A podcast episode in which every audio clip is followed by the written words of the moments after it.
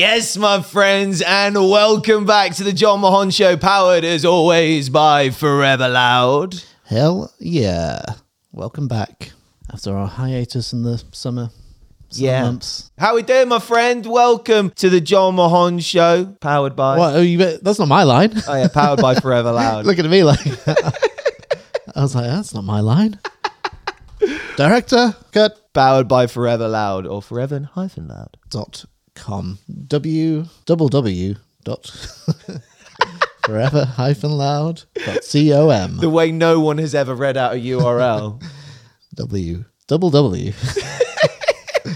Well, we got a lot happening on today's show, my friends. We are going to be joined by Blood Commands Nikki in about 27 minutes' time. to command some blood. Yeah. You get back in my veins.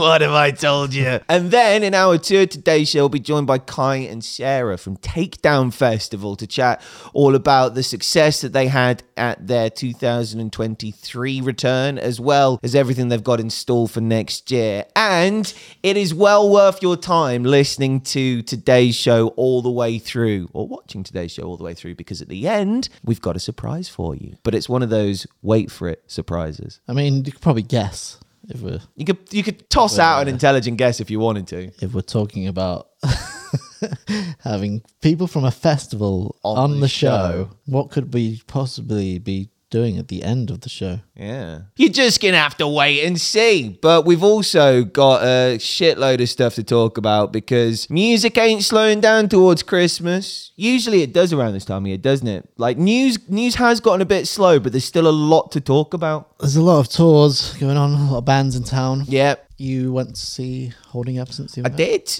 Went to London on Friday to go and watch Holding Absence headline the Kentish Town Forum with support from Thornhill. Thornhill, by the way, Very good. fucking great band. Great band. Great band from Australia. Yeah. Yeah, they killed it.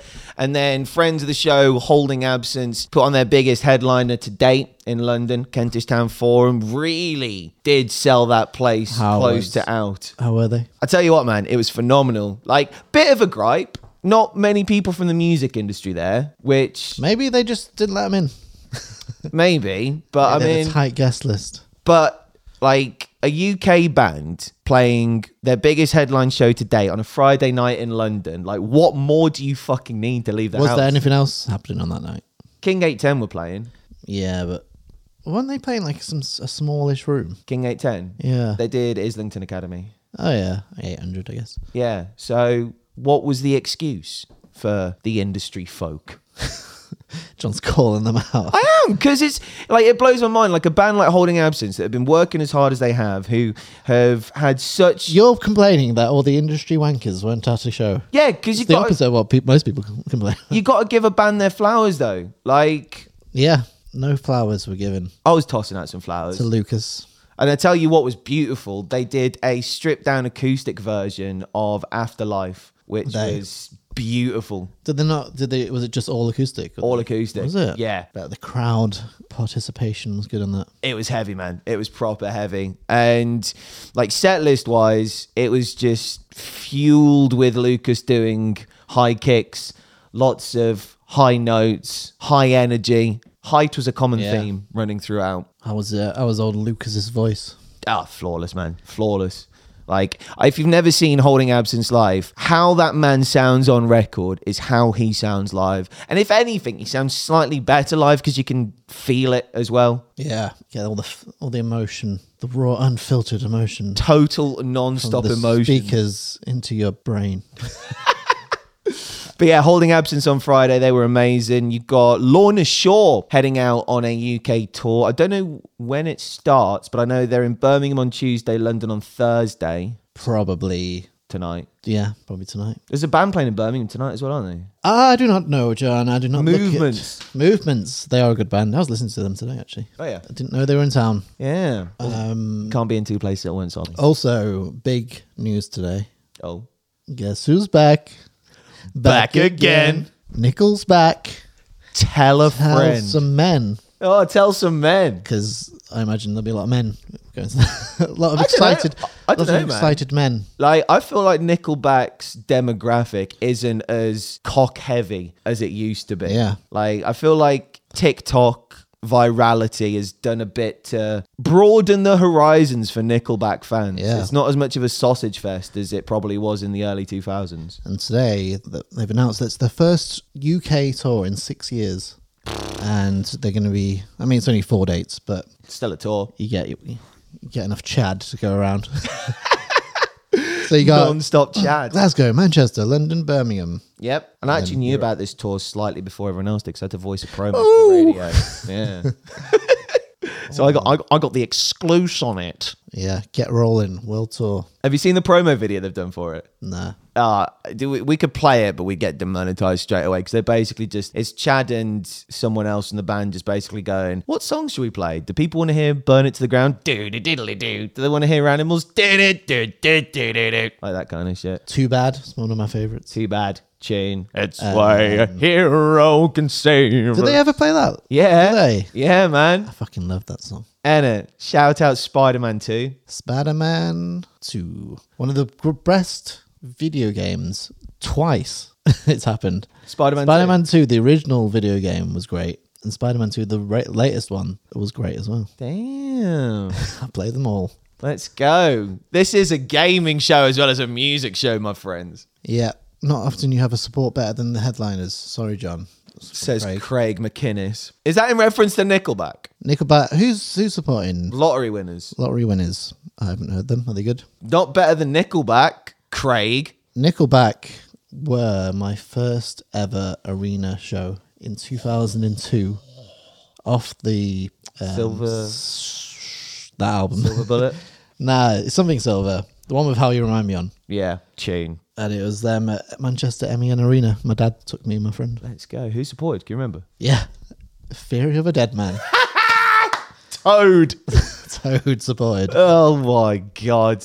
Yeah. That's definitely a support band that isn't better than that. But it's like everyone rips on Nickelback, but that era of Nickelback was Fucks. sick. Like it's, it's weird because it's like it's it became a joke to like Nickelback, but then I feel like their popularity has never gone down. no. They've, if anything, it's just got bigger and bigger. They talked about that on an episode of Bussin' with the Boys, which is a great podcast. It's run by two former NFL players, Taylor Lewan and Will Compton. And they had Chad Kroeger and this other guy whose name I should probably learn because he seems to do a lot of their promo. And they basically said that the whole it's cool to hate Nickelback thing stemmed from a DFS advert in the UK. Did it? Yeah, and it was like like like this DFS advert basically made out that Nickelback was shit, and then it was like it was the, Everyone with it. was the first instance of like a global meme emanating from like a really random point, and it stuck for years. Just some person at DFS on, Yeah. the, on the marketing team, just like, do you know who I hate? Nickelback. And I've got a platform. Yeah, let's put it into a, an ad. Oh, that, that's mad. Craig, you need to shut up. Very much in reference to a band that'll never headline download despite your admirable fight. I tell you what, right?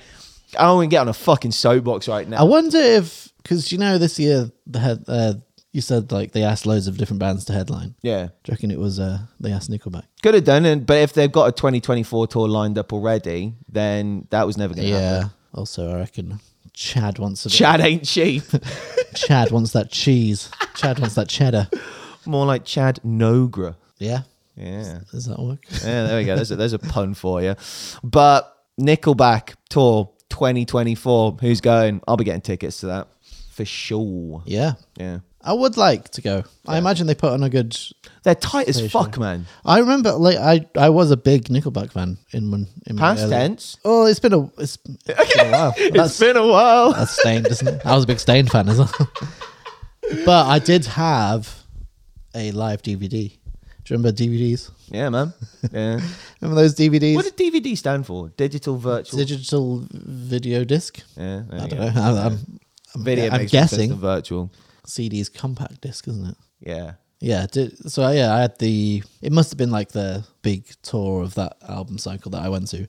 They had a DVD live show, and I used to watch it all like every week. Let's go. Do you remember like when you were a kid, you used to watch? I think maybe it was because we didn't have the internet really, but I used to watch DVDs like all the time, like the same thing.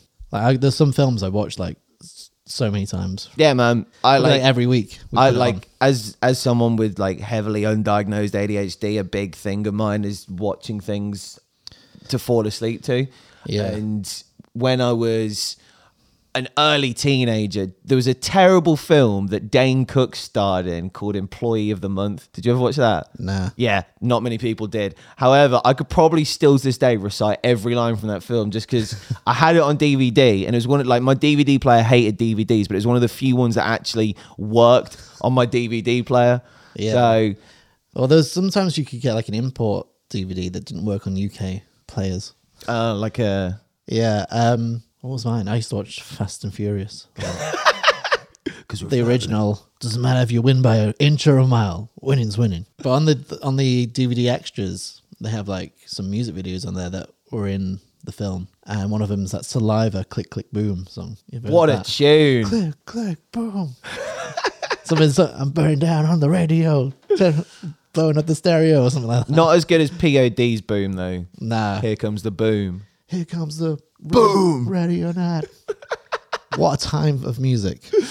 And, uh, and We're taking you back to the early noughties in this show. yeah, it's Nickelback, Saliva, POD, Staind. Staind, best band, best band name. I fucking hate Staind as a band name. It's I hate Staind as a band to be honest with you. I don't know why it's got like they emerged out of nowhere on the radio playlist, and I couldn't for What do the you mean? life of me work out why. When? Recently? recently, yeah, it's like there was Have a had a Staind resurgence? resurgence. Yeah, I don't know. yeah, I haven't seen a res- Staind resurgence. uh, it's happening. Do you know what? Actually, when we were in America on the main stages for Louder Than Life, between bands, they kept they kept on being a Staind advert that came up. Disgusting. Maybe they've got they're in with DWP. Yeah. I did find that a couple of times with the US festivals, like how weirdly big some bands were over there compared to over here, like God, It's- Godsmack. It's the drive time radio rock. So like all like that sort of like Amer- proper American rock. The bands with the singers that sound like yeah, hell yeah, fuck yeah, America. Lee. Amy Lee. All those American bands. Because it's like, because obviously, like you're driving home from work, you're in your big fucking truck, and like you put on tho- those sort of radio stations, and all they play is those songs. Because it's like, but it, it translates more to that audience than over here. It's been rebranded Divorced Dad Rock. Yeah, yeah. Divorced. dad. have you ever seen? Have you seen divorced dads on TikTok? No. So there's this guy, and you know, like people pull like Pokemon cards Yeah. and like do reveals of the Pokemon cards. He's created this divorced dads pack, and each one's just like just a different thing that's associated with divorced dads. It's great. I'm here for it. Let's Which give- I mean, D- Godsmack should definitely be in there. yeah, without a shadow of a doubt. Like Godsmack CD. Yeah. Divor- divorced dads. Disturbed. Disturbed. Although they're still big over here, I guess. Mm. But yeah, Godsmack. I don't think they could. What do you reckon they could do over at like Roundhouse or something? Optimistically speaking. Yeah. Like I probably wouldn't go much higher than Shepherd's Bush. Yeah, but in America they're like arenas. Yeah. Theory of a Dead Man, they're another one. Yeah. Like, but they're weirdly big over here. I've never understood that. I guess they're sort of in the same crowd as Nickelback, aren't they? Don't even dare put Toad and Nickelback in the same sentence. Right, we've also got some other news that isn't related to Divorced Dad Rock, and that is the first batch of bands announced for Reading Festival 2024. Should I get it up? Actually? Get 'em up, get 'em up, get 'em up high. Bit of White Trash Millionaire. But I actually think I went on record on this show to say Blink were going to headline Reading next year. Yeah. So maybe it's down to you.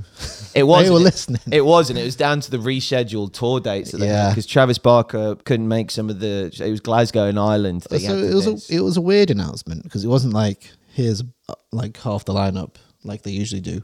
It was here's ten bands. ish. Yeah, So you got the headliners Liam, if you want. Liam G. You got Catfish. Terrible bands. Like I didn't realize their headliner level. Yeah, unfortunately. I don't think they're bad band. I think they're a good band. Really? They got some big tunes. Like what? I can't name them. there we go. then Skrillex, Who isn't a headliner. but I That- think he could. Yeah, he should be a headliner, surely. It blows my mind that Skrillex isn't, and then someone who we'll get to in a second. Unless is. he's he might be doing like headlining one of the tents, like the radio. He'll be headlining the dance tent for Yeah. sure. There they are. Mark, Tom, and Trav. So yeah, if if you missed what I was talking about, basically Blink One Eight Two missed a couple of tour dates off their most recent UK headline tour, and they had to reschedule them. And the announcement about the rescheduled dates came out, and the Glasgow and Ireland date are the week after Reading and Leeds Festival. So it didn't take much to Ah. Yeah. figure that one out. Gerry Cinnamon. Ever heard of him? Nope. Me either. No. Am I out of touch or is it the kids are out of touch? Big fan of his toast though. Cinnamon Crunch. Cinnamon Grahams. Yeah, Are they called that anymore? probably not. Golden Grahams. Were they even called Gra- Are they called Grahams anymore? I don't know. That, that joke fell very, very flat. It wasn't even a joke. I was just I was trying to uh, think. minded. Oh. and Spiritbox. That'll be Probably the best unbelievable. announcement. I hope they're playing like the main stage. or Yeah. That'd be I sick. genuinely do. I like. I don't want that to be the token like rock. What they call the rock stage? Is it the pit still? The pits no more. I think it's just like Just the, the lock rock, up. the or- lock up stage. Yeah. I don't want them to be like the token band that uh, get a put on there to like make the rock fans happy. I want Spiritbox main stage and a real Like, decent fucking time. Remember when well. Architects and Parkway played the main stage? That Yeah, sick. Yeah, and then, or should I say, and again, Fred again. Fred again. Dot dot. headline in which I hope Fred is. You know how they have like main stage east and main stage west, Yeah. and like the the I one, guess one's like a, f- a proper headliner. yeah, Isn't it? yeah. and the other one's like a filler headline. Yeah. I hope they have the proper headliner slot because Do they switch though between Reading and Leeds, or is it the same? headliners. Yeah. Yeah, They switch. no, they no, they keep them the same. Do they? Yeah, but given the fact that Liam is definitely going to be one of the big headliners on one stage, Blink are definitely going to be one of the big ones. Yeah. That then leaves that third slot pretty open, which like I don't want. Wait, wait, be- wait. It's, no, There's still, there's still more. Yeah. yeah. Lana's definitely going to be a the top. You reckon? I reckon. It doesn't say the days, is it? Um, oh wait, does it? No. Yeah, they've got they have put day splits out though. But yeah, Yeah, Fred again. yeah. Sat- he'll, have, Saturday, lo- Reading he'll have loads of guests joining in, won't he? Yeah. Oh yeah, for sure. But do you know what's fucked up? Him and Skrillex aren't on the same day. Are they not? No, mate. That mate. Yeah, Maybe go- there's like a crossover they can like team up in one of them because sometimes they don't. They have a day off. In if it did, that would probably be a Reading, wouldn't it? But yeah, if you go back a couple of slides to Skrillex's, I think Skrillex is yeah Sunday, Reading, Friday at least. yeah.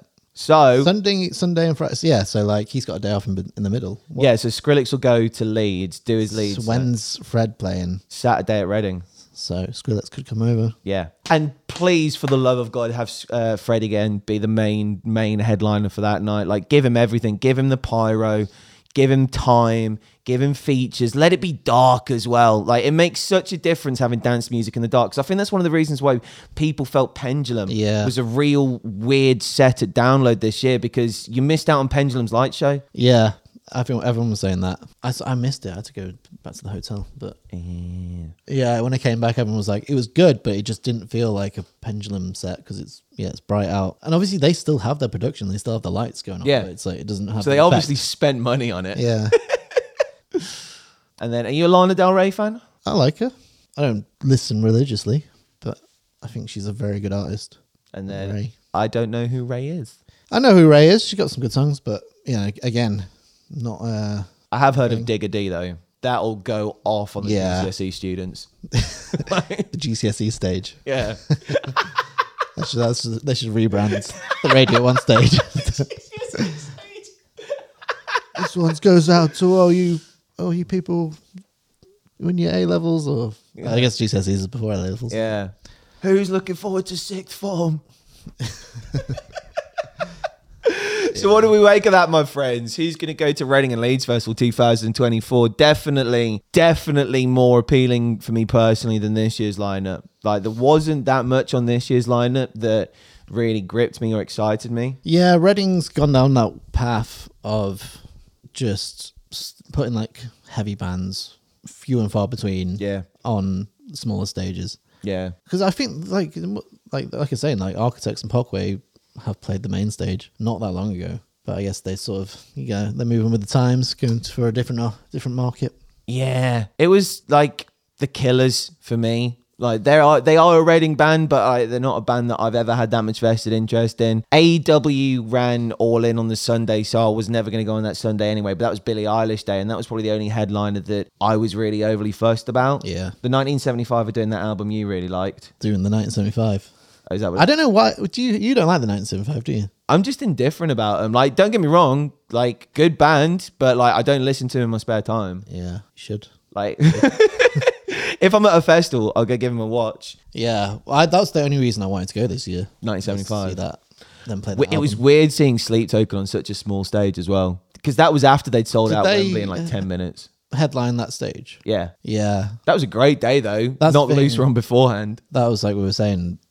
Sleep Token got booked for so many festivals, Mm-hmm. obviously a year in advance, and then they blew up this year. So they started. They were playing all these smaller slots where they should have been. That was prevalent at Louder Than Life. Do you remember that? How rammed that stage was. Although everyone, it was so weird, right? Because I sort of went to near the sound desk, and I was like, "Oh, there's too many people here," so I just moved to the to the left, and because it was like a two stage thing, you could basically stand like quite far forward where the second stage was and see great and hear great, and yet there was a massive crowd of people just straight on from the stage going all the way back.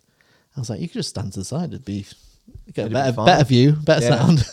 Yeah, I, I did that. I went all the way around to the right hand side instead. Yeah. Because I was like, I reckon there's more space because there. it was just wasn't. yeah, it was literally where the stage was, all the way back as far as you could see was people. But then yeah, to each, either side there wasn't that many people. Yeah. Bloody sheeple. Sheeple. Yeah.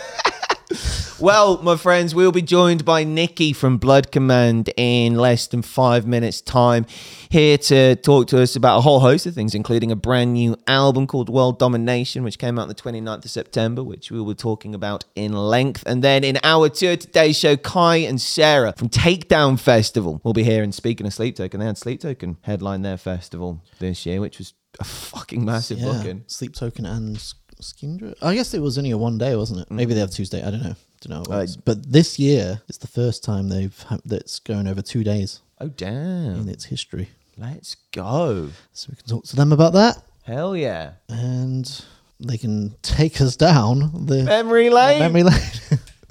Have you been to Takedown Festival before? no, I've never. You're not been? So, from what I'm aware, it w- had like a Hiatus. hiatus. Yeah. eight years apparently. Yeah. and so this year was the first year back. It's changed venues. Yeah. I went, I can't remember, I meant to look it up before the show started. I went one year and I was doing press that year. And I remember interviewing Blitz Kids. Remember them? Yeah, Yeah. Jono's band. So. played football with uh, James, the guitar, the the singer, a few times. Yeah, let's go. When I when I when I was fit enough to play football. um, now I'm just old and fine. get out of breath just doing this. yeah. To be fair, it doesn't help that we're three floors above the ground as well. the altitude of it. Yeah. Three floors above sea level. Although, to be fair, do you know that about Birmingham? Birmingham's one of the highest points in the UK above sea level. Is it? Yeah. Oh, no, Did not not UK, in England. Didn't know that. Yeah. So pretty safe. We're on level with what's it called? Well, we can pause oh. that very interesting topic of conversation right there because right now, my friends, it is time to introduce to you a lead singer of a Norwegian death pop group who you can find dressed head to toe in Adidas. Welcome to the show, Nikki from Blood Command. Hello. How are you guys? Good, thank you. How are you? I'm good. I'm good. I'm just like moving my camera away because I seem like extremely close for some reason. on That's all right. Ah, you look great. Thank you ever so much for joining us, though. We really do appreciate it. No Adidas on at the moment, though. Pardon? You've not got any Adidas on at the moment, though. I do actually. This hat, I got it recently. Um, it doesn't really look like traditional Adidas. It looks like really 90s. But um, yeah, it is an Adidas hat. That is And I've Adidas. Tracksuit pants on too. So Damn. we're still repping it. Good. Good. I was gonna ask: Is it, have anyone from Adidas reached out? Because you are promoting that brand very much, very well in your music. No, and it's funny that you ask as well because we had like we've had many people ask us and today I put a like Instagram photo up basically saying like, "Hey, I wake up every day wondering when Adidas will sponsor us." Um, and everybody was absolutely shocked that we don't have a sponsorship. But you know, like Korn got theirs after what, 30 years? Yeah, So I'm still time. Well, considering the first song on your album is dressed head to toe in in uh, In stripes. in stripes, so it's sort of a good. You've got you've got a good uh, stead there for, for some branding. Yeah, exactly. Were you referring to the first song, did you say? Yeah, yeah, Yeah, which the is band with the three band. stripes. Yeah. Yeah. I said that when we came up, when Ingvar and I, Ingvar, our guitarist, when we came up with that title, um, you know, we were thinking what would be like the perfect title for like an Adidas sort of theme song. And um, I was like, you know, Nike has the slogan, just do it. Like, we need something like that, but the Adidas version. And he was like, the brand with the three stripes. And I was like, oh my God, it's perfect.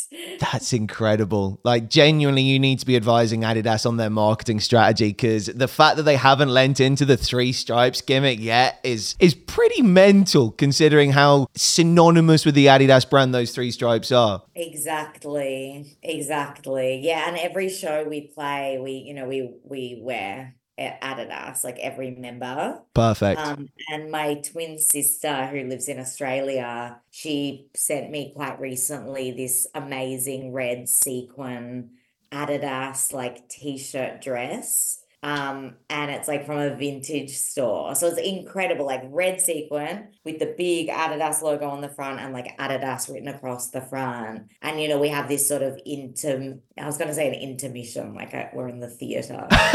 You know, like a sort of like a middle part of our set where we play the techno track yeah. Off our record, which is called um, The Next Level Above Human. And I kind of run off stage because, you know, I just think why not bring costume changes into punk shows? Hell yeah. To a Beyonce. So Yeah.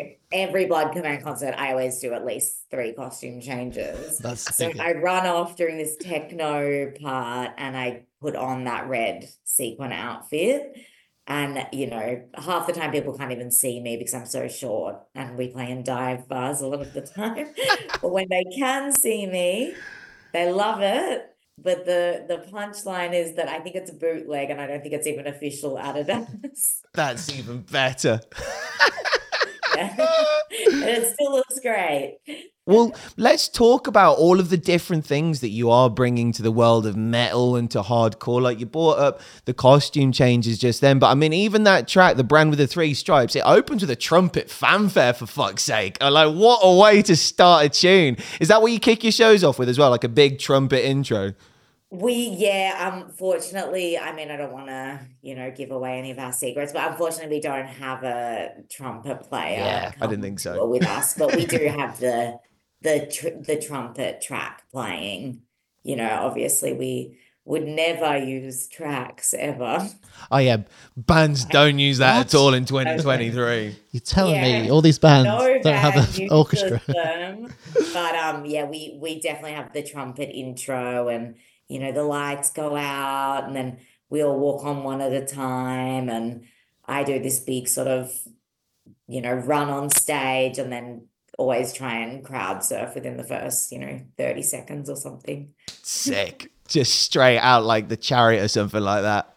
Yeah, like you know, you gotta you gotta start off on a high, and That's the show, amazing. you know, it needs to get better from there. Set the bar high for yourself. Hell yeah. Well, let's talk about the other sounds that Blood Command have because just before we started today's show, we were listening to a tune that was acoustic and had a cowboy and cowgirl theme to it called In Losing Faith. Which Yeah. production value for that music video is through the roof, by the way. You sold us both on the real guns. Like we we weren't expecting to chat to you today because we thought like you might still be dealing with like a gunshot wound to the chest. But that like the the spectrum of sounds that you're churning out is unbelievable. Like, what kind of reception do you get from the Blood Command fans when you do have those dotted in around like your standard hardcore metal tunes? It's a really good question. Um, you know, and it's it, there's sort of a little bit of a story to it, I suppose, in terms of the way we rolled out our album campaign, because that Losing Faith, the song that you you speak about, that was the first song that we released off our new album, World. Domination. So, you know, fans, we did the whole like live YouTube um release where fans can kind of like chat to you. And people like, wow, like this is really cool. And, you know, I could tell some people might have been a little bit shocked because they've not heard Blood Command do something that soft. And then we, well, you know, with the help of our wonderful, you know, team of people who work with us, but mainly um, Ingvar and myself, we we have a lot of, you know, well, we have all of the artistic, you know, vision. Um, and Ingvar said, you know, I want to release three pop songs. And then we're going to release three heavy songs because I want people to be shocked and I want to get them to talk. And, you know, like, so the first song comes out, Losing Faith, and, you know, goes pretty damn good. And then the second song, which is actually one of my personal favorites off the record called Decades. That one's sort of like a real electronic, techno esque, um, you know, ballad. We released that one. And by that stage, we're getting like haters. um, and then we release our title track, World Domination, which was actually strangely a fun fact it was the first pop song we wrote for the record and we actually thought it was going to be the only pop song on there and we had this you know this plan to we, it was it's very inspired off post malone oh not sorry not post malone oh what's the other's name sorry i look really silly now the song star shopping by Star shopping. um See, I'm I'm terrible. at the- anyway it'll remembering come to me so Let me look on Spotify. Carry on. I'll find it for you. But um, yeah, we we re- we released World Domination, which is a very sort of like R and B. Little Peep. What was sorry, Lil, say Lil that- Peep. Little Peep. Lil Peep. Oh my god, how embarrassing! I said Post Malone. Lil Peep. My apologies. My apologies to all the little Peep fans out there. little Peep is cool, but yeah, we were very inspired of this little Peep song. Star shopping and um this song has like me kind of doing like a a rap almost well not almost i'm doing like a rap in the verses and then the the singing is very ballady it's a very heartfelt song and by that song we had like people being like i hate blood command now some people loved it People are so fickle, aren't they? Yeah. They've made something I don't like. This band's dead to me. yeah yeah like, like- that kind like trolling And- Comment sections filling up. it's the loudest in the room, though. It's like the it's a, probably a minority of people, but they're the ones that type in all capital letters. Yeah, and like, you know, they always people always say never read the comments, and I am a, you know, I swear by that. Like I, I hate reading comments in with on anything, but sadly, you know, I can't really avoid it because I run our Yeah. social media. So sometimes I actually just see the comments whether I want to or not. I don't go out of my way looking for them though. Yeah. Um, because it's the first record that I wrote on, you know, Ingvar writes everything for Blood Command and always has. And then when I joined the band, he and I co-wrote, uh, we co-write all, all the lyrics and all the ideas are, you know, both of ours. So um, because it was the first record that I was writing on, you know, that he's had somebody write on with him. I felt that I was copying a lot of the blame for like this new direction, and people kind of like, fuck this new singer, like, what the fuck? And then, you know, the fourth single drops, which is a heavy song with screaming, which, you know, and then I think it actually worked in our favor because it made people love the heavy songs Yeah. even more Do you know what? It's it's also maybe they would have. So, yeah, it worked in the end, but there was a period there when it was feeling like some people were maybe giving up. Maybe some people are losing faith. Ah. I always feel like it's it's quite good for the algorithm as well. It's like when the more people comment and stuff, it sort of shows up more for them. So Yeah. it'll, even if people are use like saying negative comments, it's good for you because it's puts It's it up- engagement. it's engagement. It puts out to more people, I so you agree get more views. Yeah. Agree completely. Yeah. I mean, and it, it- we both said, you know, while we didn't expect there to be maybe that much negativity by the third pop song, um, and uh, you know, I personally think the songs are great, but they're just not maybe what blood some blood command listeners are used to. Um, we both said we wouldn't have changed what we did anyway because it just made people understand what we're trying to do, which is push, you know, genres. Hell yeah. And I think there's not enough bands willing to take that risk in this day and age. Like, there's a lot of bands who are more than happy to sit in the pocket, play it safe, like, not venture too far either side. Whereas the bands that do, and this is a, I'm a DJ by nature, and this is some advice I got given years ago, which was if you want a heavy song to sound heavier, play a pop song before it or play an EDM tune before it or play a dance tune before it because the lighter sounds to the human ear will set them up to not expect something heavy and then when that heaviness hits it hits twice as hard so what you're effectively doing is you're giving your live shows just an extra layer of texture making the heavy side of the blood command sound even fucking heavier I totally agree with that. And I also think like it's such a naive way to look at music to think like it just because the song sounds soft and pop doesn't mean there's a heavy theme there or does it just because the vocals are not as energetic doesn't mean there's as much passion there. Because you know the the slower songs that we've written are in my opinion the heaviest themes. Hell yeah.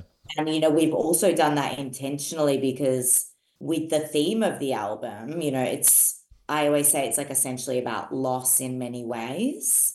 And we wanted to demonstrate many different kinds of loss which weirdly both ingvar and i had spe- experienced quite similar things at the time in our lives. Like we both lost our mothers um you know they both passed away and we both lost previous bandmates. Gee. and we both had people turn their backs on us and you know that was something that we really bonded over.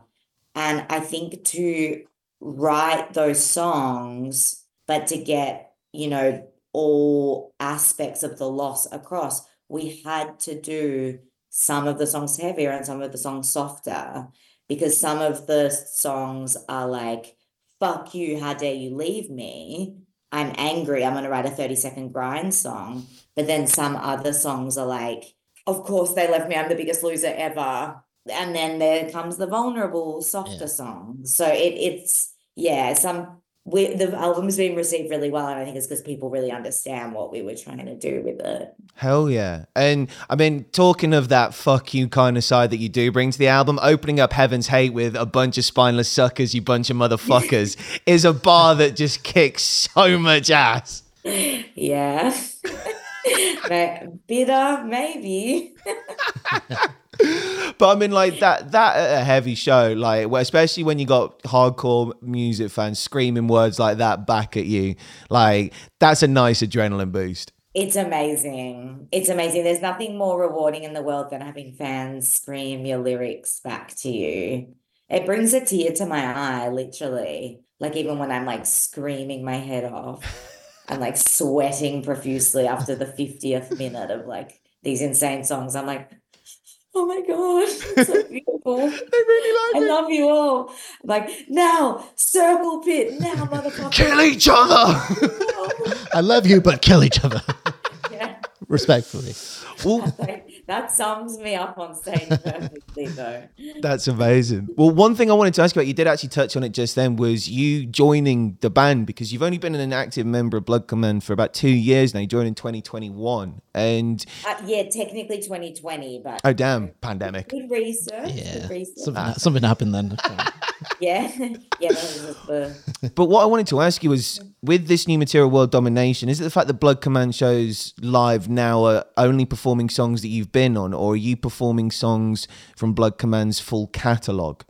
Yeah, um, it's a very good question. We perform, um, obviously right now we're doing the World Domination tour, so a lot of the songs are off World Domination, but we do a bunch of old songs. We do one quite old song in there, which is great for the fans. Um, so when I was asked to join in 2020, my uh previous band we were a hardcore band from Melbourne called Pagan. We weren't like, you know, world famous, but we did a lot of European and UK yeah. I think I saw you at Slam Dunk. Oh, yeah, we did play Yeah. Slam Dunk. Oh, cool. That's so cool that you're there. I was actually with one of my friends' bands, and we were playing just after you. So we saw what I saw oh. watched you. I think if I remember, you were drinking a bottle of wine, and you spelt Yeah, it. it was like my stage. Yeah. And I it was went all over. like the Andrew WK all Yeah. white Nice. with red wine, like pouring red wine over me to to head to toe Adidas. You know, I've always got to have like a thing. Love that. But uh, weirdly, my my guitar player, my now guitar player Ingvar, he read this article that um I did for I think it was like Kerrang, and um they basically you know just did an interview with me and about my influences, and they said if uh, I said a quote like if Karen O from Yeah Yeah Yeahs and Dennis Lyxzén have refused and International Noise Conspiracy, etc. If Dennis Lyxzén and Karen O had a baby, that would be me.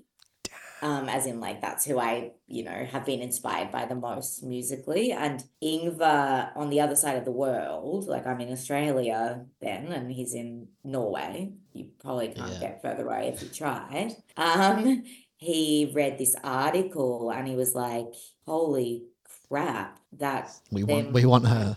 two favorite and biggest influences and who is this girl? And he like you know looked up pagan and like became a big fan. And then at the same time my bass player of pagan um he introduced me to blood command. He said look there's this amazing norwegian band. They're like they kind of sound like pagan but like a more pop version. And i was like all right i'll check them out. And i I listened to their title track off their 2017 album Cult Drugs and I instantly thought it was fantastic. And then um, you know, Pagan breakup just due to, you know, personal reasons. The guys didn't want to tour anymore. I was quite heartbroken. I wasn't ready for the band to end, but I respected their decisions.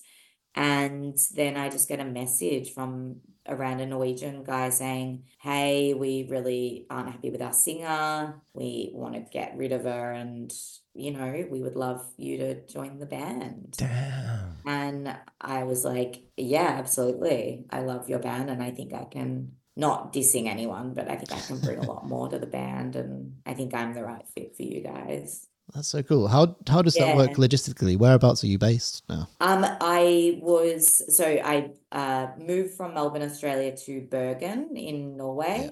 I was there for one year and I've uh, relocated to Oslo. So Nice. I'm obviously still in the band. I still rehearse every week on my own with instrumental track. um, I just it was a little bit hard doing long distance from my partner because he is in Oslo. So Fair. you know, I I it was a, a tough decision to make, but Bergen is so pretty. Like I don't know if you guys Yeah. have been there before. I was gonna say I haven't been to Norway, but I've seen pictures and it looks If you go, like Bergen is the place to go because it's you never even believe how beautiful this place is. But it was just a little bit too small for me, being a big city girl. Mm. So Oslo just it just fits me a bit better, I think. Yeah, and it's not far from Bergen. Yeah. I like that in your music you still you do have some of those like little Norwegian influences, like the black metal. You have a lot of blast beats going on. Is that something something the band bring into that? Yeah, our song, um, The Plague on Both Your Houses, we filmed that um wanting to emulate like one of Immortals music Yeah. videos too. And I think we pretty successfully did that. Like I think people get the joke, you know. So, That's yeah. I love the Norwegian cheesy stuff. Yeah. But the boys in my band, like before I joined, they were like, no, it's lame, it's cliche. I was like, no, we need to like capitalize on this. Hell yeah. Like it's so funny seeing people in Adidas like blast black beat. metal yeah. forests. Like it doesn't make sense, Yeah. but it works so well for Blood Command. And I think it's been the right move for sure. That's amazing. I just wanted to rewind one second because my follow up question was basically off the back of asking you if you still play older Blood Command songs. Oh yes, What? sorry. No, no, don't apologize. Don't apologize. I love where the conversation went. Like, I want to travel to Norway now. You're a great like tourist ambassador for the country of Norway. But Yeah. what's it like as a vocalist joining a new band and singing songs and lyrics someone else has written? Is that weird? It's really it that's a again like great question. It was it's really hard because I'm a songwriter. So and I have, as you can probably tell by this interview, I have a lot to say. Hell yeah.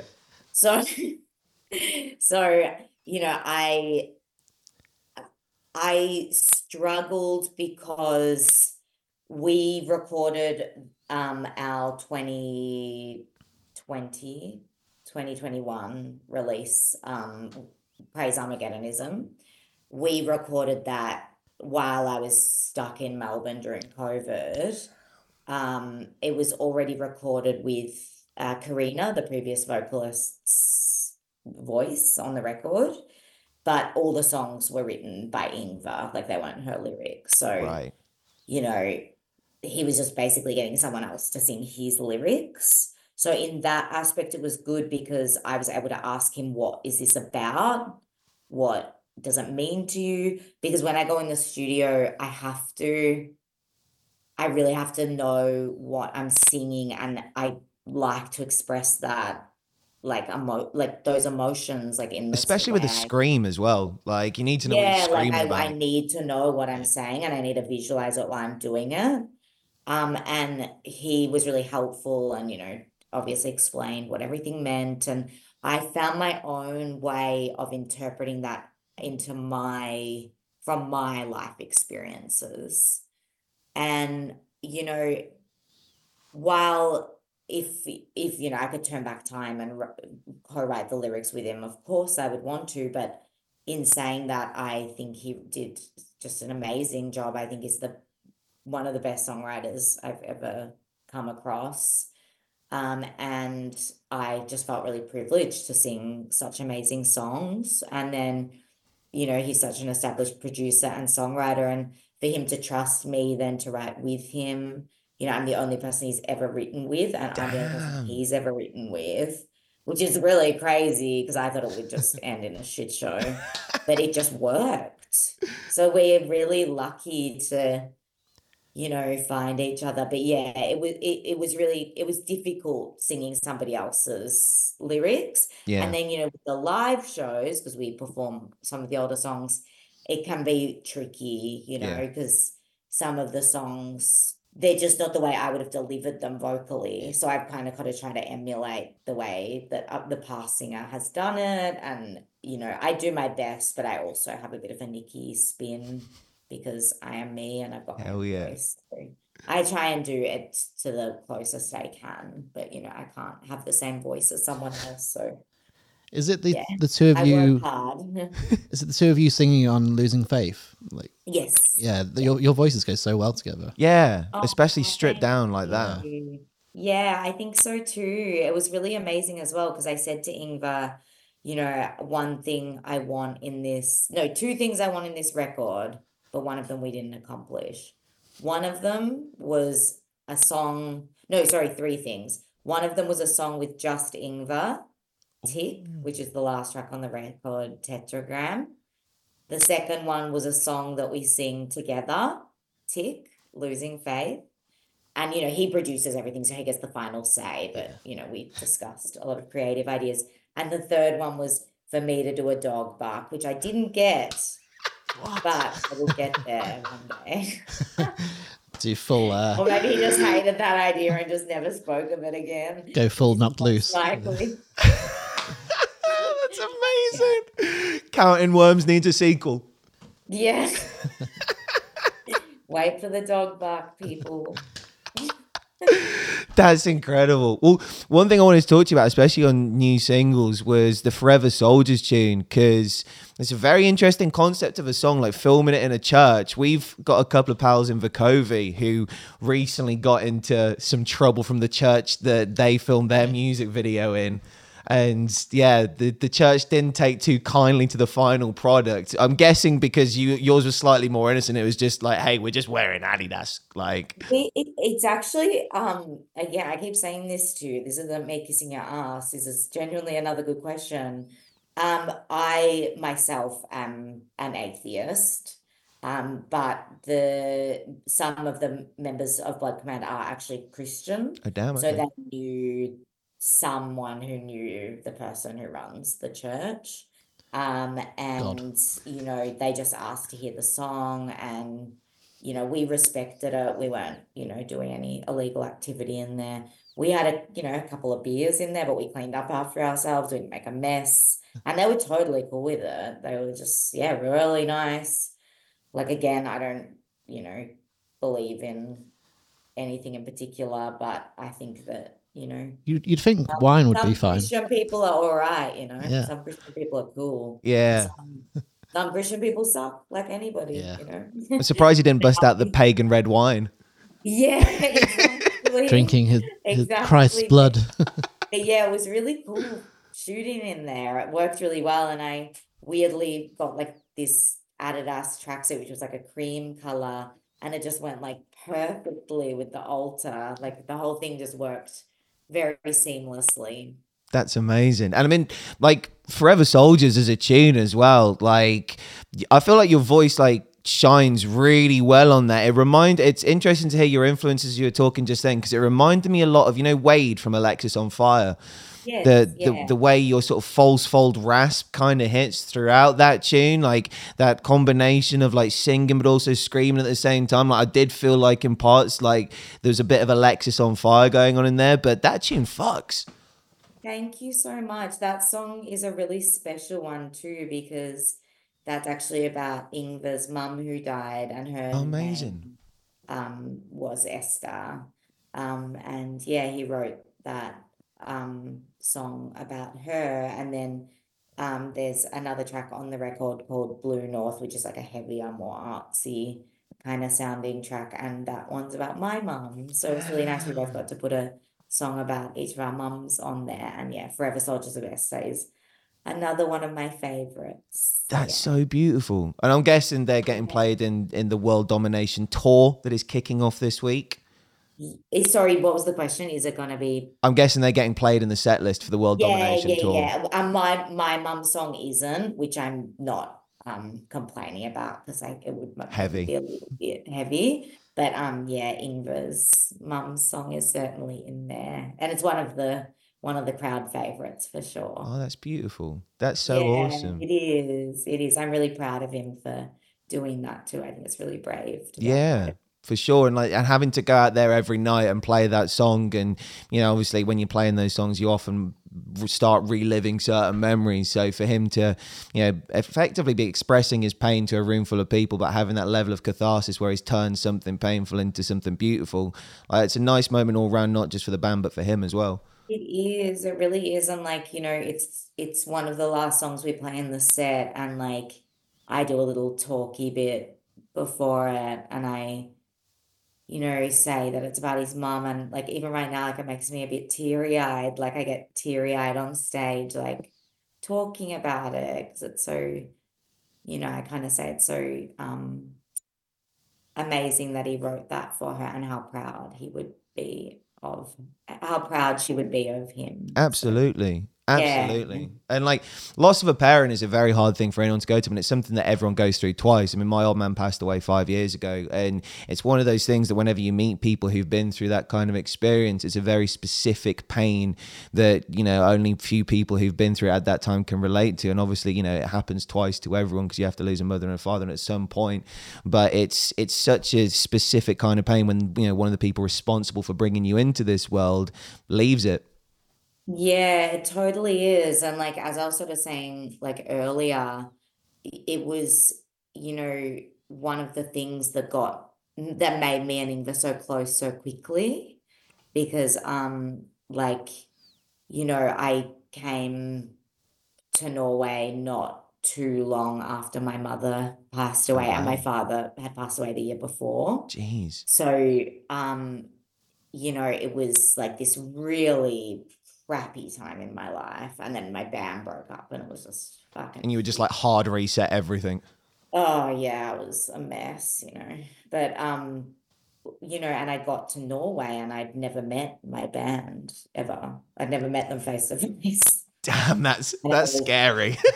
Yeah, it's crazy. It's nice to meet you. And I think like if I didn't go through that hardship, then I probably wouldn't have done it. Like I probably wouldn't have just moved to Norway, never having met my band. Because who the hell does that? yeah. That is literally psychotic. I mean, we'd already recorded the album together and everything though, so it was a bit too late to turn back. It's like, I've changed my mind. Yeah. Oh, wait, so you recorded before you'd when even I met them? Yeah, me and Ingle were like, you know, kind of reminiscing the other day, and he goes, "You know, do you fucking remember when he probably didn't say that because he's not Australian. he went, Do you remember when, you know, I met you at the airport? You come to my house to sleep on my couch for four months because we were supposed to be doing this 36 date tour with Attack, which got postponed because of COVID. That's we ended up recording World Domination. Anyway, he goes, Do you remember when you arrived? And you come into my house, you know, we sit down. I'd just gotten off the plane after what, you know, 30 hours in transit or whatever from Australia. And, you know, I think we both open a beer or something. We've just met face to face. You know, we've only only ever had Zoom meetings, recorded this album, which was essentially him producing over Skype and a sound engineer in the other room from me. And then he go and then he just within 10 minutes, we're both just sitting there having a heart to heart about like our dead parents and crying and from that minute I was like we are going to have no problem getting along. Yeah. Like we're already best friends. That's So, so yeah, beautiful. It's a very sad thing, but the grief definitely brought us together.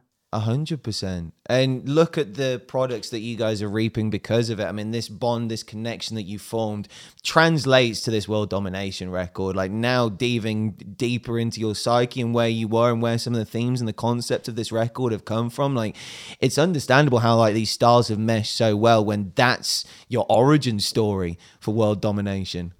Yeah, thank you. Thank you. I'm I'm I've never been more proud of something I've worked on ever. So yeah, I'm very happy with that. And I feel it's just an added bonus to get, you know, people loving it because I, you know, essentially I want listeners to get something out of it, but I don't really care for reviews. And, you know, as I said, I don't like reading comments, but it has been received very well. And I um also, that's just an added bonus for something you work so hard on, you know. Hell yeah. Well, thank you ever so much for your time today, Nikki. We really, really do appreciate it. World Thank you domination. for having me, guys. all right. It was Yeah, lovely to that's great. you Both. anytime and anytime you've got something to promote anytime that you want to jump on the show and rant or talk like this show's yours feel free to come join us anytime that you want Awesome. I'll hold you to it. absolutely Just send you a Zoom link, link every week. yeah, You can just jump in. yeah there if you need it well yeah. My friends, don't forget the world domination is out now the world domination tour is kicking off this Friday in Bristol at the Rough Trade, and then you're off to our hometown of Birmingham on the Saturday at the Flapper. So, Yes. so yeah, we'll we'll try and make it along to that show because I really want to hear a couple of these tunes live, especially that techno number you were teasing. Yes, exactly. Thanks so much, guys. Amazing. See you at Thank see you ever so the much. weekend. My friends, show some love for Nikki from Blood Command. Thank you so much. Oh. goes. What a chat. What a chat. What a lass. Is that right? I don't know. cool. Yeah, well, my friends, that is it for hour one of today's show. We will see you in hour two, where we are going to be joined by Kai and Sarah from Takedown Festival. Yeah. See you in a bit. There we go. Straight back into it, my friends. Welcome back to the Jon Mahon Show, powered as always by Forever Loud. And it is time to introduce to you uh, our two guests on today's show. Please show a lot of love and appreciation for Kai and Sarah from Takedown Festival. Hi. How are we? Good. How are you guys? We're very good indeed. Thank you ever so much for the time. It's our pleasure. Well, We really do appreciate it. And in fact, one of the reasons why we were slightly late jumping back on into hour two of the show is because I was trying to find out when it was that I went to Takedown Fest and it was 2014. 14. Yeah. Yeah, it's a good year. A very good year. And I was reminiscing about interviewing Blitz Kids that year. Yeah, RIP Blitz Kids. But that was, a yeah, as you said, very strong year. And a couple of Welsh bands, Funeral for Friend and Kids in Glass Houses headline that year. Yeah, absolutely. We've, we've always had the uh, the Welshies at takedown for some reason. It's, Great, great Yeah. source. yeah, Music. yeah, good, good source of rock bands. Yeah, so you, you had Skindred this year. Yes, yeah. Se- second time they've uh, Yeah. they've headlined And Sleep Token, which was I, I was we were talking about this before. I imagine you probably booked them before they absolutely skyrocketed in popularity. How was that? Yeah, to the extent that we actually had a, a, board meeting shortly after I booked them with a fair chunk of our artist budget. and was quizzed uh, quite closely as to whether I knew what I was doing or not, which obviously I, I did. it was a gamble that definitely played off. Well, let's talk about bringing Takedown Festival back this year. When did the conversations start? And obviously, with a band like Sleep Token in your contacts list, booking them as a headline set was a, a no brainer as well. Yeah, well, the conversation sort of started maybe six to 12 months before the event, or maybe even before that. So we're obviously a husband and wife team. Um, we've known each other for decades, and we came out the pandemic and decided to go freelance and and to set the festival back up. But really, we weren't really too sure whether or not it was actually going to be a thing. And I dared you to post on social media. And he did. And then all of a sudden, there was a massive demand for it. So we thought, okay, maybe we've got something here. Yeah, I think there was a certain amount of skepticism to start with because uh, having done Takedown for many years, I knew how much work was involved, and Sarah hadn't done a festival before, so I had some trepidation. like, you know, post-pandemic, not the best economical climate. It's an awful lot of work. I don't know if anyone even remembers it. And uh, then Sarah, yeah, like she says, encouraged me to uh, poke the bear, so to speak, and uh, all the social media lit up. Like, is it coming back? And everyone was into it. So who am I to argue? That's amazing. How many years was it since the last one? 2015, so eight 15, eight years, years. between events. Damn. Yeah. Did, was it? Did you have? Was it this year you had the change of venue as well? That's right. Yeah. How uh, how come you decided to move from? Was it Southampton before? Yeah, Southampton University it was, and, and longer ago than that, Salisbury City Hall. So it's jumped around a few times as an event. Um, I think we, we, we did approach the original site, um, but I spoke to Portsmouth uh, Guildhall as well because we did want to expand uh, on the original setup and have a bigger stage as well, which has obviously paid off massively. Um, and I think by the end of the first meeting, they actually had excitedly unraveled blueprints of the site across the table and were working out what they could do to expand the event, and um, which was exactly the sort of energy I needed, really. So um, they got the job. Love that. And in terms of the general rock music population traveling around, rock music fans have always enjoyed going to a different city, going to somewhere that maybe isn't their hometown. And with Takedown Festival being a nice, pretty scenic location, I can imagine it's not much of a hard sell to rock fans. But like, hey, do you want to go to somewhere that isn't London for something that's pretty exciting? Yeah, everybody likes a day out to the seaside, basically. As long as the weather's good, then you're going to have a lovely time. That's amazing. And with Takedown Festival, what I personally love the most about the lineup is it's such a great opportunity for new bands to be able to turn around and say, hey, we've been booked for a festival. For a lot of bands, it might even end up being their first festival performance. How is your picking process like in terms of scouting the new artists that you're given the opportunities to? Oh, that is a big question. So a lot of it is organic. Um, we're also national promoters as well, so we're constantly working with bands up and down the country, and um, whether they come through support slots or through um, managers or other contacts that we know, we're generally made aware of, of bands or will work with them. Um, and then if we genuinely like them, they end up on the bill. Is what seems to happen at the moment. Yeah, I think it's a mix of things, really. I think some of the bands we're just gen- genuinely scouting. We think, you know, these guys are definitely going to be something over the next couple of years, which, if you look at any of the previous Yeah. posters, is quite often the case. Um, and then some bands simply, we think these guys are great. We want to give them a shot. Um, and then we've got a, a, a local uh, scheme running as well, where we um, we run a sort of battle of the bands type thing with local artists for them to have an opportunity to play the event as well. So there's yeah, plenty of uh, plenty of opportunity for for new acts. Love that. Is there any bands that you've had in the past that maybe were quite low on the bill that are now huge? Uh, well, Creeper for one, yeah, Oh, damn. Uh, headlining this year.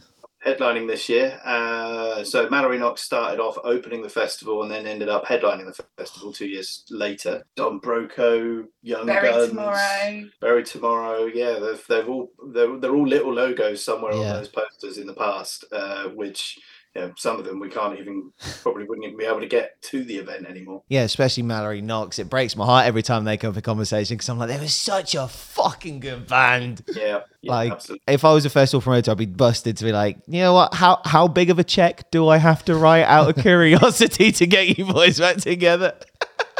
Uh, yeah, there's been a few of those conversations. How much for a reunion?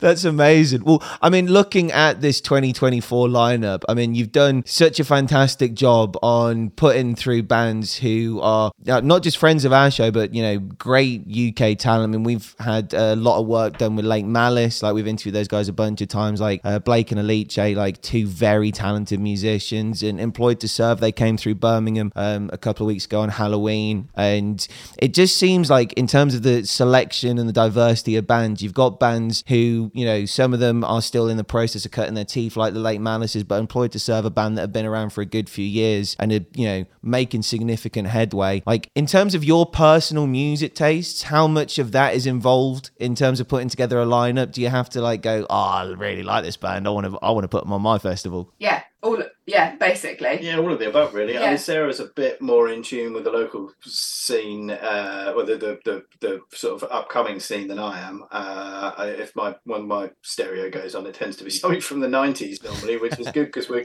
we're getting to book that again now. But yeah, so uh, I mean, Yeah, I mean, we genuinely have listened to every single band that's on the bill, and they're either some of our current favourites or they're favourites that we've not been able to work with until now. The you know the timing with the festival and their touring hasn't quite fit, and we've made it work this time. But they are all bands that we love and enjoy. Love that. And one of my pa- favorite inclusions is A being on the lineup. Yeah, shout out, eh? What a band. Yeah, great to have them back. Yeah, well, like I was saying a minute ago, it's been nice to get some bands uh, from, without wishing to sound disrespectful, a little bit further back than perhaps we uh, we normally get away with. We've been going up to two days has allowed us to be a, a lot broader in our booking policy, going all the way back to good old Terrorvision from the 90s Yeah. as well, which is uh, right in my wheelhouse. Hell is for Heroes as well, but they, they they've had a bit of a resurgence. I've seen them at a few festivals recently. Yeah, Peng Shui on there as well. Like, great band, fantastic band. I mean, talk to us about the process of becoming a day tour in 2024. Was it based off the success of last year that you're like, "Do you know what? Okay, cool. We can, we can, do, we can really go for this as a weekender now. Yeah, well, the good thing with Portsmouth Guildhall is that they are an excellent partner. And as soon as we agreed to progress the project with them, we had a five year plan in mind. So the plan is to grow the festival each year, year on year. So for year one, we were 3,000 cap. Year two, we're doubling the capacity by doing two days, same footprint. Year three, we're going to push out a bit further. So the way the venue is geared up, we've got a huge, great big square, which we can hopefully rent off of the council and put some sort of tent in there for another Oh, stage, sick. bigger stage. And then we we want to get to sort of 15,000 cap eventually, but um, we'll see how it how it pans out. But at the moment, we're just making sure that we can deliver a solid product that everybody enjoys. And so far, the feedback's been phenomenal. You know, we've been absolutely blown away by it, and uh, you know, only one or two negative. Or why didn't you book Dua Lipa or something on the bill? You know, just the people that you're never going to Yeah. please. So um, yeah, it's it's great, and it's great to see that we can we can build it and we can make it bigger and and slightly more unique each year. That's amazing. And especially with the live music scene being as sometimes unreliable as it is, to have that kind of contingency plan in place where you're like, cool, this is the expansion, but at the same time, like we know for a fact we can hit and we can deliver this consistently like, over the years. And I mean, with with your festival book and churning out the names that are on this lineup, I mean, I don't think you're going to struggle with that five year expansion plan in the slightest. Thanks, fingers Fingers crossed. crossed. I think it's a good representation of the UK scene as well. Like looking down the lineup, it's pretty much all. Is it, I think is there one or two international bands, but most of them are UK based. And it's such a strong lineup, and it, it's good to see that you can make a full festival package with using most mostly UK bands. Yeah, I mean, it's not necessarily by design. I think obviously the problem is we're, we're right at the beginning of the touring Oh, yeah. season as well, um, um, and that was intentional originally. We figured if the we're as far away from the other festivals as possible, then there'll be uh, less crossover there. But that works in our favour to an extent. But yeah, it does mean we have to catch uh, US bands just right. But as Sarah said, with some expansion, hopefully we'll come a little bit more budget and we'll start being able to get those uh, fly-ins and uh, more international acts on the bill. But I don't think it takes away from it. I think it's nice to see a festival with just like the best of the homegrown Yeah. talent. Well, Download Pilot, that was a fantastic example of how you can actually put together an all UK band lineup if you really want to. Yeah, Yeah. absolutely. yeah, the talent's there. Yeah, a hundred percent, and it's it's nice for them to have a stage like this. And in terms of creating a festival, like how much is involved in the process in not only starting your own festival, but then finding the resources in booking and putting it all together? Like, what was the origin story of Takedown Festival? Wow, I mean, we've got to go all the way back to 2008. Um, Okay. And I, I suppose a combination of things, really. One was just to put something that would get my company at the time kind of on the map, something a bit bigger than the uh, smaller shows we were doing, um, and really just uh, sort of open doors in terms of being able to do something a bit bigger and, and talk to those agents and get those bigger bands, um, and uh, always to to help launch the smaller acts as well, with a view of them becoming bigger over time, um, and that you can sort of track the progress of some of these bands through the festival since uh, since all the way back to that time. I think one of the first ones was uh, You Me at Six uh, and Bury Tomorrow, if I recall. Nice. So uh, yeah, it works. with regards to like the infrastructure side of things, it was very much done on a DIY shoestring budget. So it was uh, essentially mates fest. So who could we get to to help, or who could Kai get? Because I wasn't involved at that point. Into to helping us actually run the event, and now it's a much slicker um, organisation. So where we're partnered with the venue, we've got all of their infrastructure. So it it works really nicely and really slick. And everybody has a great time on the day whether that be fans or artists. All of the bands came back and said right can we play again? Because we love the environment. We love the you know backstage area and and just them hanging around and and having a good time hardly any of the bands left after they performed which was great for us because we got to see everybody yeah, it's a really good setup. Um, but yeah, but as Sarah says, it's it's stepped up significantly in level of professionalism in its uh, eight year hiatus.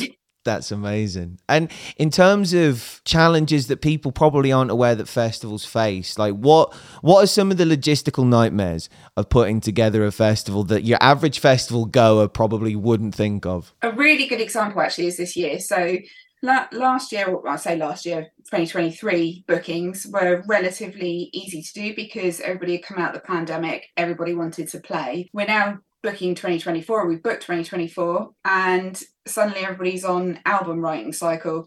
So there isn't that demand, uh, but there isn't the availability of the headliners there. So we then end up in a situation where we have limited resources as far as headliners go, and agents expecting really high offers or the major festivals unfortunately using their their their might and slapping massive exclusivity clauses Yeah. on festivals so it it's never easy trying to work out what the right headliner is but this year's been especially tricky because of those conditions Yeah, it's been a, it's been a tough year to be a, a small festival this year, and it's not just us as well. We've spoken to other people and uh, slightly bigger than us as well, who are having very similar issues. Yeah, we had James from 2000 Trees Festival on this show last year, just before Trees went ahead, and that exclusivity contract was something that he brought up, where he said, you know, sometimes there are like political landscapes that you have to navigate within the music world, where it is the case that yeah, a band might have flown over for something, but they can't come your way because they're only allowed to stay within a certain mile radius of the people who've made the initial offer.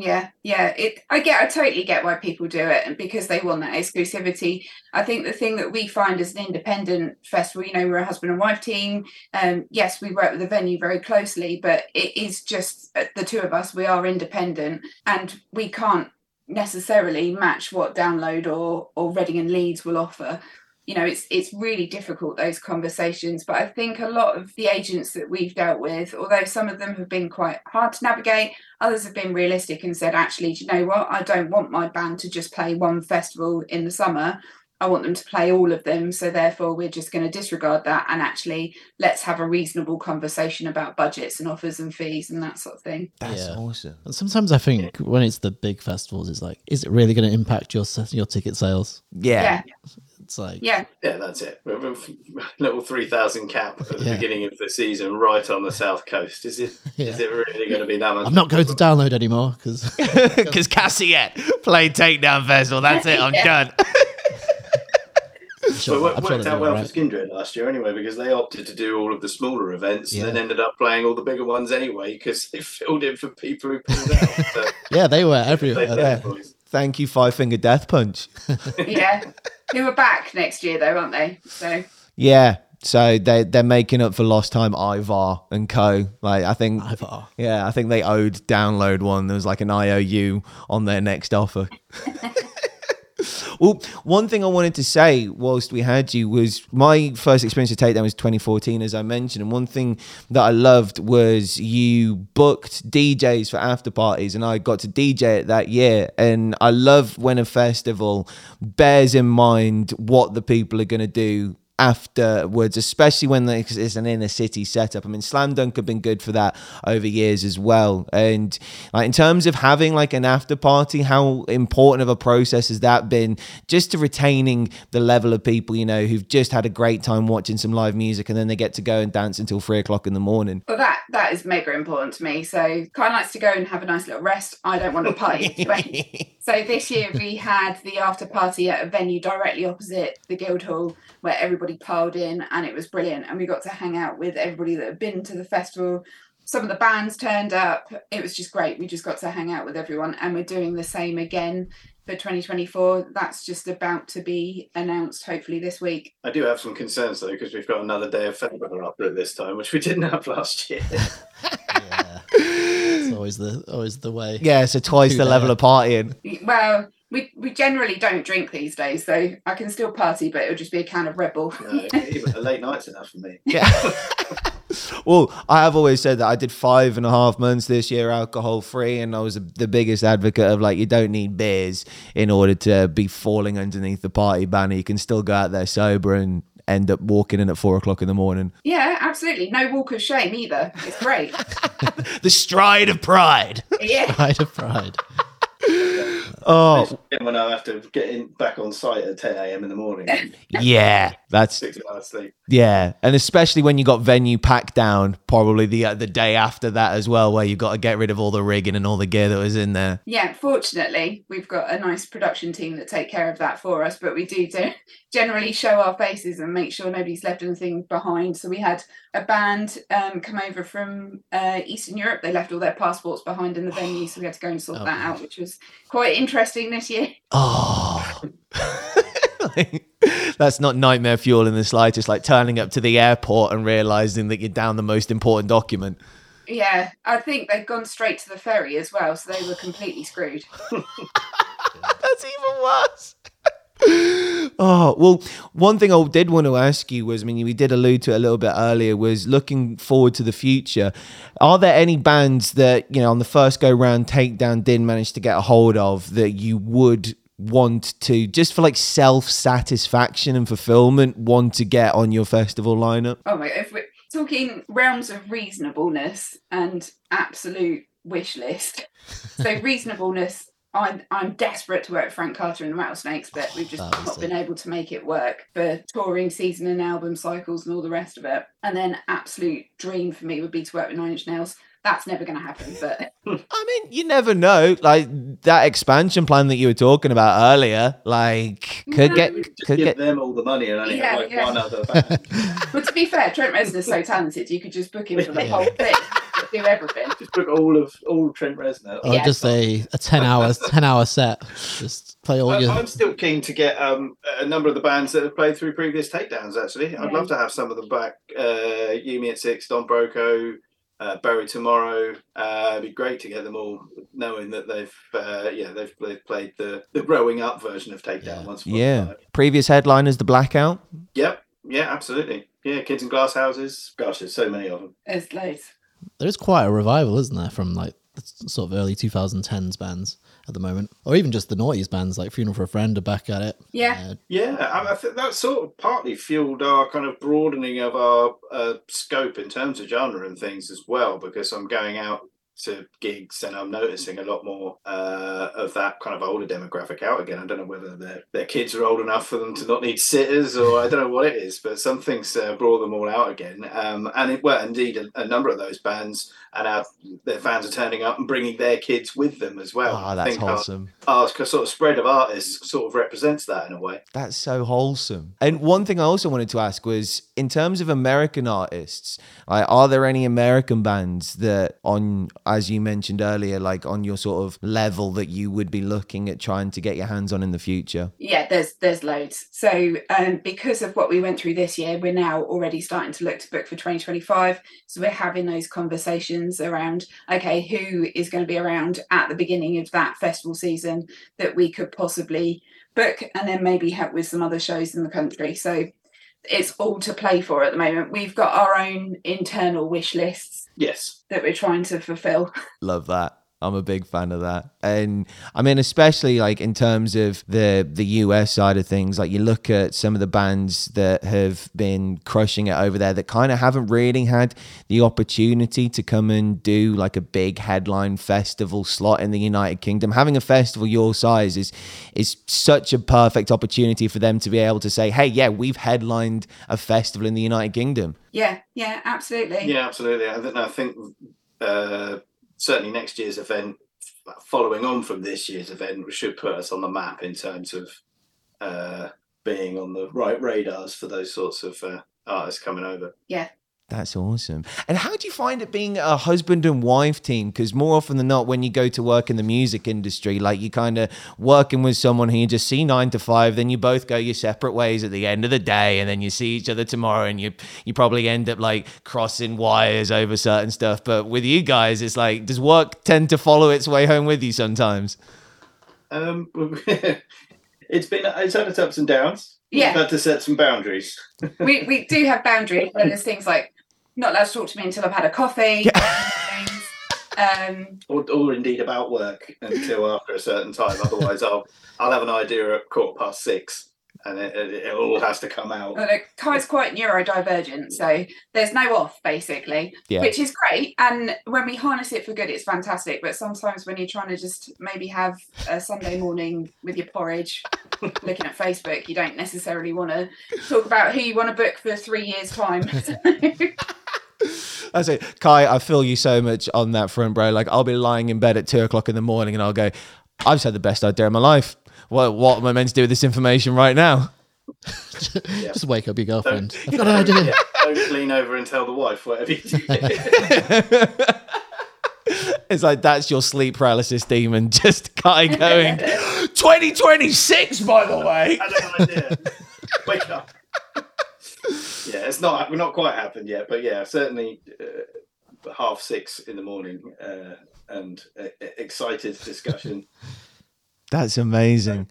But I mean, I can imagine it's a real nice dynamic to have though, whereby like you, you do trust each other with the the safety of the festival. Like it's not kind of like other music industry jobs where you're like, is that person trying to get my seat at the table, or like, uh, uh, this, I've, I've got to constantly look over my shoulder and worry about what's going on. Like it's a team effort.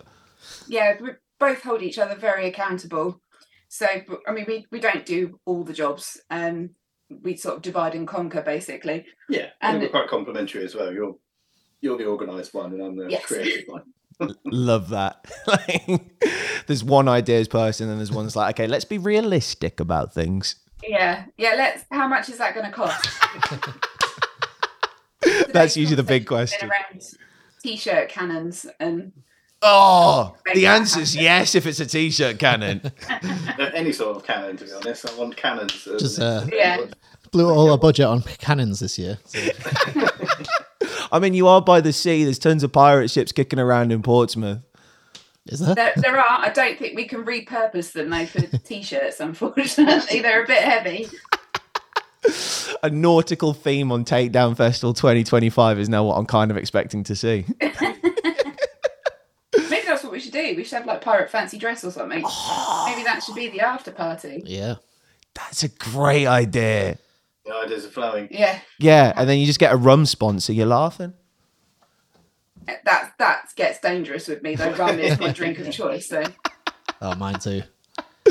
Yeah, I'm, I'm a pirate at heart. If I'm drinking spirits, it's rum. Although since coming back to drinking, uh, me and spirits are not friends as much as we used to beforehand. I think you get to that age, unfortunately, where they just become that. Yeah, Yeah, I've, it's just not good. I think I've run out of spirits that don't remind me of some. Yeah. Some traumatic event. Yeah, Every every every spirit tells a story from my youth, Yeah. which I don't want to think about anymore. Yeah, I, I can't even smell Jägermeister anymore. Oh god. Ah, yeah. yeah, yeah. There's been too many Jaeger bombs consumed over my career. I once worked with a guy who he's like the head of press at, at Jägermeister, and he can't touch the stuff anymore. He's like, I don't drink it, yeah, which is understandable. yeah. I imagine he's he's consumed a lot in his time.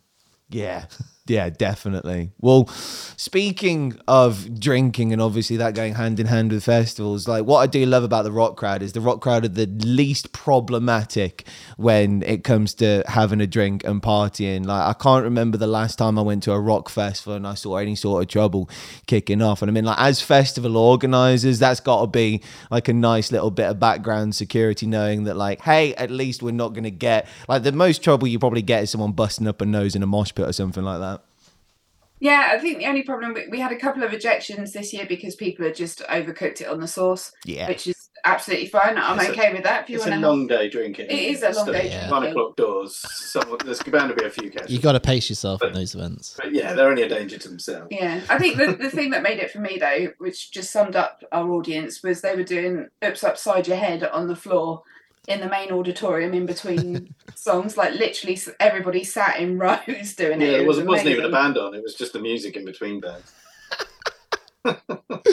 That's so wholesome. And like it's one of the reasons why like I love rock music festival so much. It's like the infamous story from Bloodstock where they have people jousting on the bins. It's like you only get that level of stupidity when you come to a rock show. Oh, I love it! I love it, and they've made it official for 2024, haven't they? It's like a proper sport next Bin year. jousting. Yeah, bin jousting. Brilliant. In just That's amazing. We need a takedown version of bin jousting to kind of organically make itself known on this comeback run. That's where the, that's where the nautical theme comes back in. Well, Oh yeah. yeah. Let's have a think about that. Um, Oh, that's incredible. So I mean, off the bands that are currently booked for for 2024, are there any personal highlights you on the lineup? Any bands that you're really stoked to have gotten your hands on this year? Oh, there's so many. Uh, Creeper, obviously love them as a dirty old goth at heart. They absolutely tickle my meatloaf and Sisters of Mercy Oh, yeah. bone. Um, Kid Kapichi and Snakes, who I have been trying to work with for about the last 24 months and failing unsuccessfully until this yeah, I point. think Kid Kapichi is the only thing that's been on in the car for about 18 months now. So Love it. actually handing them for the festival was really special. Love Yeah. it. Who, are you, who are your favourites? Uh, I, one of them I'm really excited about. I can't say anything. 'cause It's not announcing until Oh, December the okay. 8th. Ooh. Yeah, there's still another round to go. It's not not, not as many as the last two, but there are still some bands uh, left to announce. Uh, there's some cool stuff as well. But um, yeah, I was really apprehensive about announcing Terrorvision because they're a, a sort of two generations older than anything that's ever yeah that's, uh, that's uh, any band that's appeared at Takedown before. Um, but it's such a nostalgia trip for me, going all the way back to the nineties. Yeah. I'm really excited to see them, and they're absolutely on fire at the moment as well with their pink suits and uh, still selling out big old venues. So um, yeah, I'm quite excited for that. Love that. Tequila shall be flowing. Yeah. I, that's I feel the same about tequila as I do Jägermeister, but the song's good. So you said we, we can expect another announcement. Is that December 8th that you kind of said? December eighth, yes, The- we're going to be doing our uh, day tickets will go on sale with day splits and the last round of bands. Hell yeah. Well, that will make for a nice early Christmas present for some people. Hopefully. All right. Yeah, getting those pre-orders in. Yeah, especially with that tease that Kai was just dropping that your your personal favorites yet to be announced. now the curiosity has started to peak. Well, just before we let you go, because we can't thank you enough for your time today, we do believe that you've got a little bit of a surprise for us up your sleeve. If you've been Yes. told about it. So uh, we're going to a pair of pair of weekend tickets. pair of weekend tickets. Pair of weekend tickets. Yes. Thank you ever so uh, much. And the uh, the question's going to be who, uh, which two bands headlined our 2023 return this year? So which two bands headlined Takedown Festival in 2023? Thank you ever so much. My friends, that is brand new news for you. You could be attending 2024's Takedown Festival by answering the question which two bands headlined in 2023? Thank you ever so much for your generosity, Kai and Sarah. We really do appreciate it. And we cannot wait to find out what this final announcement is going to be. But are we feeling good? Are we feeling excited? Not too stressed? No, not stressed yet. At Ask- this point, yeah. yeah, ask me again in March. That's a completely different question. Six six weeks ago, I would have been a, a shell of I've been all right about it now. Good. So we're going to get to enjoy Christmas a little bit. Yeah, absolutely. Amazing. It's make great Christmas presents. So, So I've heard, yes. There we go. And if you don't manage to bag them in this giveaway, then make sure you get your hands on them because you do not want to miss Takedown Festival 2024. Thank you ever so much for joining us today, my friends. Show some love to Kai and to Sarah from Takedown Festival. Thanks, guys. Thank thanks Thank ever you. so much. See you later. Cheers. Bye. Oh, well, what a way to end today's show, my friends. Yeah. It's as simple as that. If you want to go to Takedown Festival 2024, we are going to be putting up a reel on Instagram with the question that Kai just asked. All you're going to have to do is just comment the answer to that and bang, you're entered into the giveaway. Bish bash bosh. It's as easy as that. Yeah. What a show, bro. What a show. Yeah. Nikki from Blood Command. Yep. Great chat. And Sarah and Kai from Takedown Festival. Hell yeah. I'm going to be there. Are you going to Yeah. be there? I'll absolutely. I was I was sort of when you mentioned that you DJ'd in 2014, I was like, it's that hint yeah. Is, because then he, they were like talking about it. I was like, maybe book Jon. yeah. is he going to ask for a job? Well, Kai and Sarah, just so you know, if you do want me to DJ in 2024, I'd be honored to do it again because I've really enjoyed doing it in, in 2014. Yeah. A new venue. Yeah. I've never been to Portsmouth. I don't Have you think. not? I do love Portsmouth. Shout Where out is- to Light Alt Night in Portsmouth. Is it near it near Southampton? Or is it- yeah, kind of, kind of. Down a bit. sa- same kind of direction. Well, thank you ever so much. For my, uh, Bloop, bloop, bloop, bloop, bloop, bloop, bloop. It's usually me that has the brain farts. Yeah, although if you've watched our Slam Dunk special, I am partial to them from time to time. My friends, thank you ever so much for watching the Jon Mahon show this evening. Before we get out of here, the podcasts, we're now up to date by the King 810 one. Yeah. Yeah. One of those for Simon Wilson, who's been able to help us out get back on So if you want to put this on the car Yeah. while you're having a shit, Yep. while you're making your dinner, Yep. You can listen to it on Spotify, Amazon, Apple, and wherever else you get your podcasts. Yep. So with that in mind, all that's left for me to say is my name's Jon Mahon. Peace and love. Stay alive. And I'm Ollie Rout. Go fug yourselves. Oh, there he is.